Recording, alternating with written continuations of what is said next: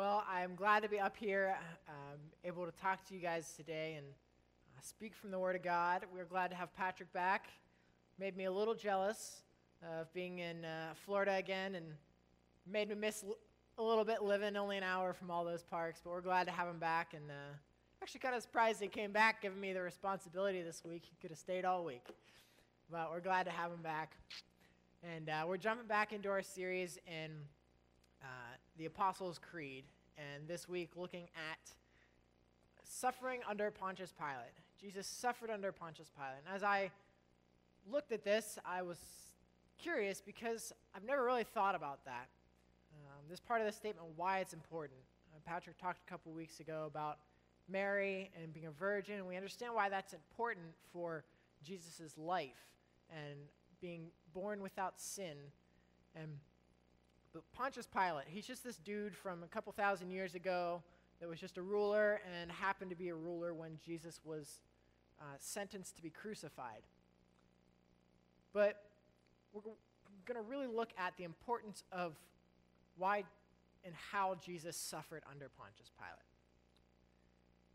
So, some of you may know the story of John Ramsey. Uh, back in the 90s, you may remember it. It had national and international uh, news headlines. So, John Ramsey, uh, wealthy guy, good social position, loving family, right? American dream. But his t- life took a turn. One day, his oldest daughter got in a car accident in 1992. Now, for any of us, losing a fam- family member is enough suffering. Whether it's seen, it's seen coming or not seen coming, it hurts either way. And I'm sure this rocked his life, losing his eldest daughter in such a brutal and quick way. But it didn't stop there. The headlines came from his six year old daughter, uh, jo- JonBenét, who f- was found murdered in their own basement. Now, I can't imagine finding your own child, own family member, your own friend, even, in your own basement murdered. But what made it worse was the headlines were saying that they were the ones that did it being accused of murdering their own child in their own home would put anybody in a spiral of suffering and uncertainty of what is happening. They were found guilty or uh, innocent of charges. But John's sorrow didn't stop there. Only a few years after uh, they were found innocent of these charges. His wife died of cancer. And we see a similar story in Scripture with the book of Job. A good, righteous man losing all that he had his family, his animals, his wealth, everything. And how do we respond to suffering? John actually has a book out on, on this story and how he came out on the other side.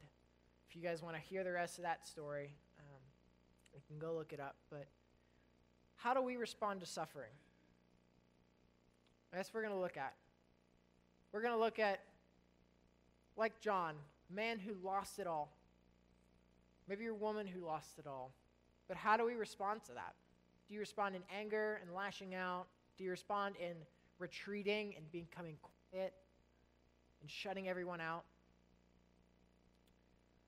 Well, we're going to look at the story of uh, Jesus being um, sentenced to death under Pontius Pilate and suffering under Pontius Pilate. We're going to be looking at uh, mainly Luke 23, but looking at some of the other gospel passages uh, that tell this story. We're going to look at three different groups and how they respond. We're going to look at, first off, uh, Pilate, the crowd slash religious leaders, and lastly, we're going to look at Jesus. So, our first player in this game is Pilate. So I'm not going to read through all of this, but some interesting um, backstory as to what the timing is of all of this is it's Passover. Uh, Passover was just a big celebration where all of the people came together, all the religious leaders. So all of the powerful people, as in the religious leaders, were gathered together. And it was just a big time of year for people to celebrate. So Passover also comes in later in the story, and we'll get into that. But as we look at this uh, Luke 23 passage, we're going to look back at uh, the last few verses of Luke 22, um, 66 through 71. And the religious leaders have for a long time feared Jesus. Even at his birth, they feared the prophecy of the coming king and Messiah. And when Herod found out that Jesus was supposedly this coming king, remember they sent out for him to be killed by killing every newborn baby in baby boy in the kingdom that Jesus was born in. This fear still exists. Even 33 years later, even though we know Jesus is a good guy, right? All these people we've even heard about Jesus doing all these miracles, healing people, feeding thousands of people with just a little bit of food. So, as we look at this passage, uh, they come to Jesus, all these religious leaders, and say, Tell us, are you the Messiah? And Jesus says, Well, if I tell you, you won't believe me. So, and then if I ask you a question, you won't answer. But from now on, the Son of Man will be seated at the place of power at the right hand of God. So Jesus is not denying who he was. And this was all the religious leaders needed to bring him to Pilate to be sentenced to be crucified. So, as we look at this, what do we see Pilate does? So, Pilate asks Jesus the same thing, basically. He says, Are you the king of the Jews? Jesus says, You have said it. Again, doesn't deny who he was. But he says, I don't find any fault with this guy. I mean, there's no reason to really crucify him or jail him or whatever. And so he sends him off to the other religious leader from where Jesus is from. He says, Well, I don't find any fault with you either. Uh, and so we're at a standstill, right? Nobody finds fault with Jesus because he's Jesus. And they both kind of go, Well, we don't really know what to do with him. And Pilate's like, Well, I don't really know if he's done anything bad. He probably has, so we'll just give him a slap on the wrist and release him.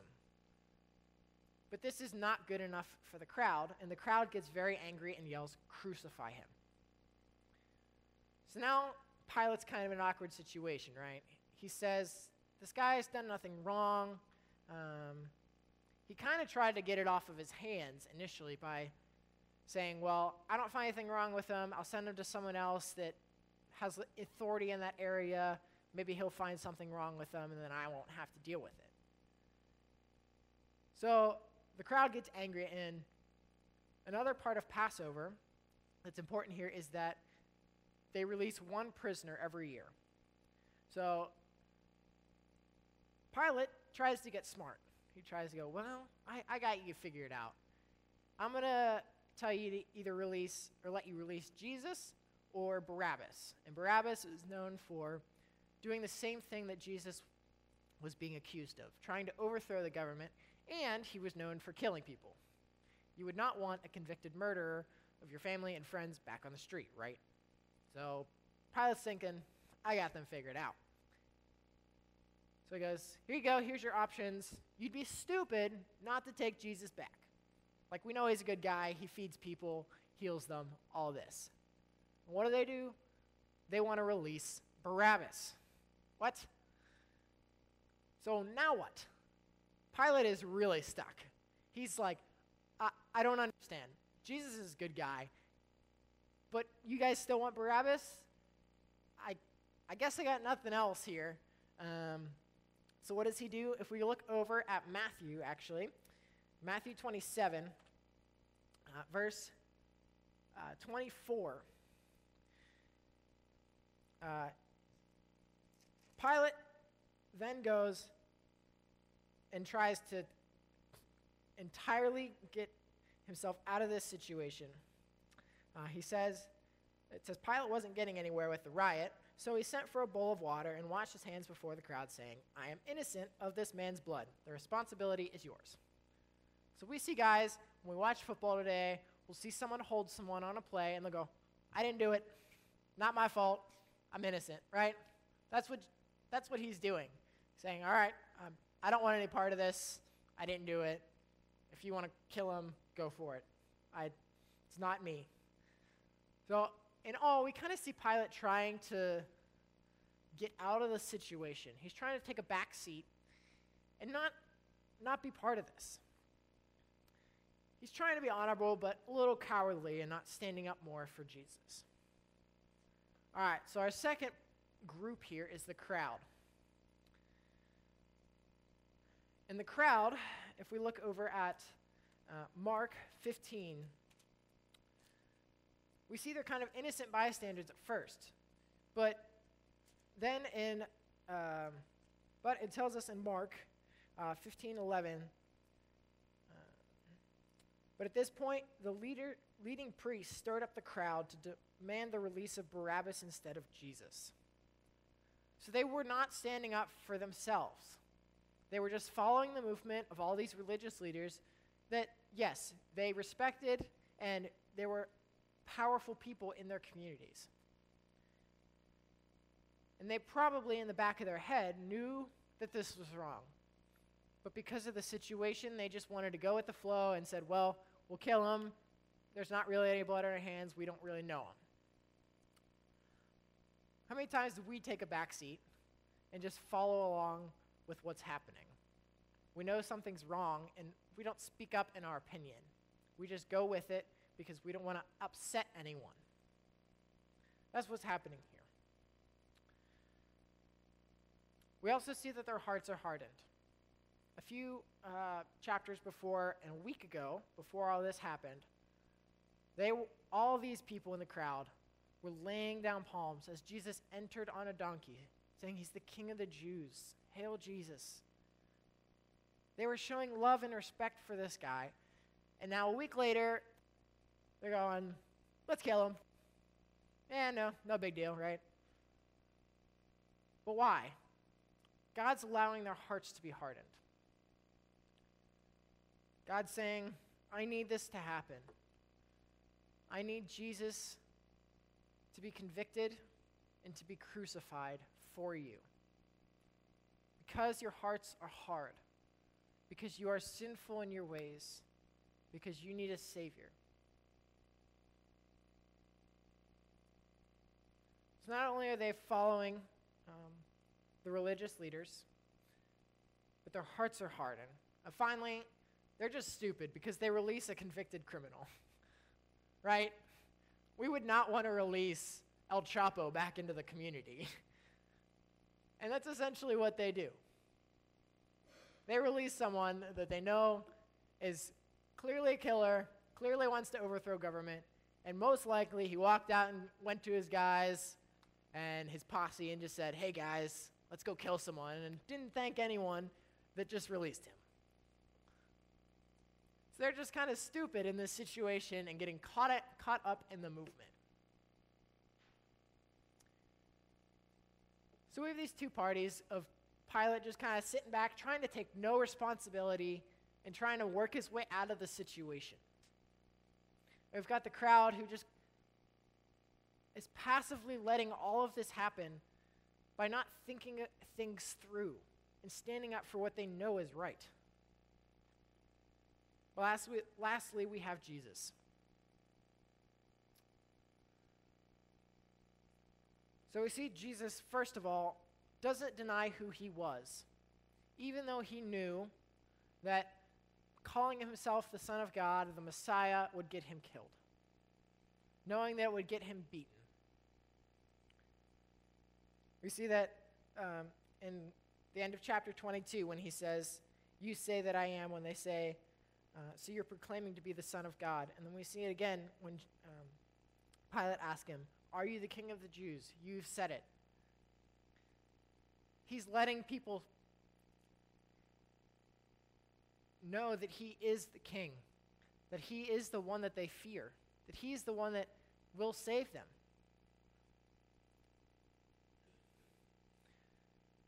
But what's more important is that he sits in silence in the face of beating and crucifixion. In verse 9, we see Pilate asks him question after question, but Jesus refuses to answer. If we were put on trial today, we'd get a lawyer, right? And we'd want to tell our lawyer everything we, we did, our alibi. We'd want to give character witnesses, maybe try and provide proof, uh, provide a receipt from where you were at that time. Maybe you're out at Woodman's getting some food, right? We'd all want to do that. We'd all want to try and defend ourselves and get out of the situation unharmed. It's self preservation. We don't want to be harmed physically or emotionally or spiritually in any way, right? But Jesus sits here in silence. He says, I know, I know what's coming, but I'm going to refuse to give an answer because my answer is, I love you. My answer is, come, follow me.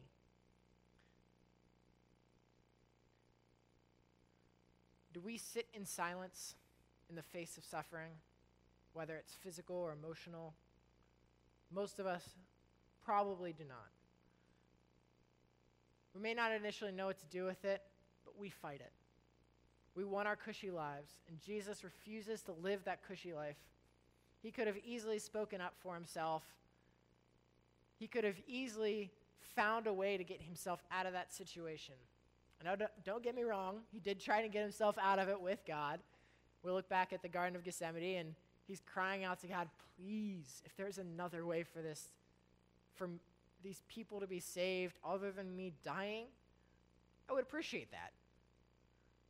But God says, no, you need to do this. You need to die because you are the only one that's perfect, that's blameless. And Jesus knows he has to do all this as well because when we look back at the prophecy in uh, Isaiah 53 7, uh, it's talking about Jesus. It says, He was oppressed and treated harshly, yet he never said a word. He was like a lamb led to the slaughter, and as a sheep is silent before the shears, he did not open his mouth. He showed the power he had in being silent. Jesus knows that he needs to be silent to silence the power of sin in our lives. I'll say that again. Jesus knows that he needs to be silent, even in the face of all of this persecution to silence the power of sin in our lives. He is sitting there taking you and I, accusing him of things that he did not do, saying, We want him dead. And in return, he is saying nothing. Because what he needs to do is more powerful to save us from ourselves to save us from eternal damnation. So he takes it and says, I love you through being silent. What does that mean for us? We have these three different responses of Pilate trying to take a back seat, the crowd just getting all involved and not really paying attention to what they're doing, and Jesus being silent in the face of persecution. We need to suffer honorably. First, we need to be slow to judge because we are guilty. Maybe today, as you walked into church, you had a thought about your day, you had thought about someone in the church. Maybe this week you just had a quick judgment thought about someone. We all have a plank in our eye. That passage that says, Take the speck, uh, before you take the speck out of someone else's eye, take the plank out of your own eye. We all have things that we need to work on. Maybe that is, one of those things is judging. But we're all guilty. And judgment isn't ours. We're all the ones who are standing there saying, Crucify him. We are all the ones standing there mocking him as he died on the cross. Secondly, we need to not just try and justify our sins or make up um, for them with good actions. We don't have the power to justify our sins. even if someone does something against us, you can't go spray paint your neighbor's car when they run over your mailbox. That's not, that's not how it works. We can't try and justify our sins because God knows that it's out of selfish ambitions that we do them. We also can't try and make up for the wrong that we've done with good. We can't try and do a thousand good, good things for the one bad that we did. Judas tries to return the money after he's handed over Jesus to the officials, saying, I kind of regret what I did. So he's going to hand over the money to make think that's going to make it right. It doesn't. Once we've hurt God, we've hurt God. We've probably all had someone hurt us in our life, and it takes a while to get over that. And even when they do good things for us, it still hurts. That pain is still there. We don't have the power to make God forget about our sin just by doing good. That very first sin in your life condemns you. We need to sit silent under the judgment in sorrow and awe because you don't deserve God's ruling. From that very first sin in our life, when you were three and you lashed out at your parents because they took away your little stuffed animal, that sin caused God hurt. And in that moment, we are instantly condemned. As I was sitting out by the fire a little bit earlier, just thinking about how quickly fire consumes and how quickly God could consume us and throw us into hell for that one sin. Because without his love and mercy, and Jesus dying on the cross, silently suffering for us, silently taking us, beating him down, we don't deserve anything. So we need to sit silently in just the presence of God, knowing that he alone saves us. Finally, suffer joyfully for the gospel. It speaks loudly. We have to sometimes throw away all the things in our life that are cushy or good for us to suffer for God. We have to be willing to give of our time and resources to show others that it's not us that we serve, it's God. Because God served us. So, again, Jesus knows that he needs to be silent to silence the power of sin in our lives. He suffered honorably by knowing what he had to do was for our good. When we suffer, do we suffer honorably by asking God for guidance in our life, by asking God for wisdom or do we lash out? Do we try to retaliate? So, as we close, I just want you guys to remember that God is all powerful and all loving, and that every day we don't deserve Him, but He's chosen us. And as we suffer with whatever we suffer with, whether it's something physical or emotional or spiritual. God loved you enough to stay silent when we were persecuting him. And we need to speak loudly for him, even in our suffering now. Lord, thank you for your goodness in our life. Thank you for sending your son to die for us to be an example of how to suffer well, how to suffer for your cause, to suffer for eternal life, because nothing is greater than being with you. Nothing here on this earth can satisfy. We just pray that as we go out today and throughout this week, that we would be better servants of you and not wanting to take a back seat when things get hard